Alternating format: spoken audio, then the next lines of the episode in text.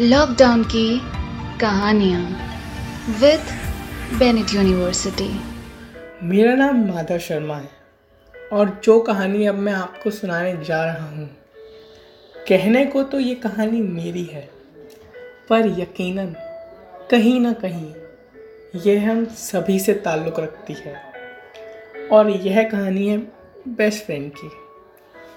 माना कि लॉकडाउन की वजह से यह दोस्ती सिर्फ़ लूडो और व्हाट्सएप तक सीमित रह गई है। पर हम यह भी जानते हैं कि हमारे लिए अभी यही सही होगा। ज़िंदगी के हर दौर में हम साथ थे।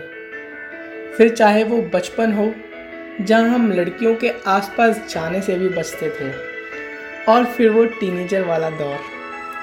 जब हम लड़कियों के पीछे भागते थे, और लड़कियाँ हमसे बचकर आज लॉकडाउन में आधे से ज़्यादा दिन मेरी स्कूल में बिताई गई यादों के बारे में सोचकर ही निकल जाता है।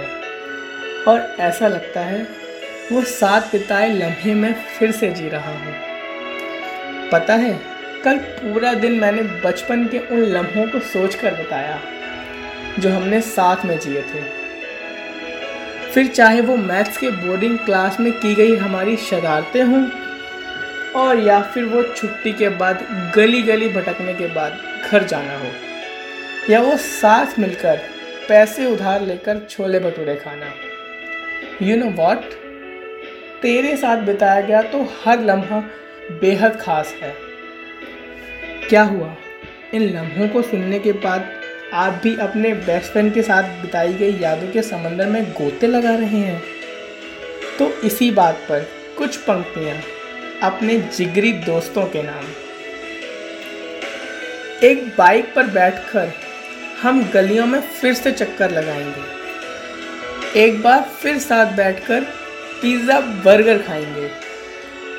पार्क में क्रिकेट खेलकर वही धूम मचाएँगे। बाइसेप्स, ट्राइसेप्स और डंबल उठाकर फिर से बॉडी बनाएँगे। स्कूल के पीछे वाली दुकान में जाकर फिर से महफिल जमाएँगे। होली दिवाली हम फिर से साथ मिलकर मनाएँगे। सुनो यारों मेरा दिल कहता है वो दिन फिर से लौट कर आएँगे। लॉकडाउन की कहानियाँ विद बेनेट यूनिवर्सिटी ये है हमारी कहानियाँ। जिन्हें हम सुना रहे हैं, अपने अपने घरों में रहते हुए उम्मीद है कि आप भी लॉकडाउन के नियमों का पालन कर रहे हैं और अपने अपने घरों में रहकर ही इन्हें सुन रहे हैं। So stay home stay safe Issued in public interest by Bennett University.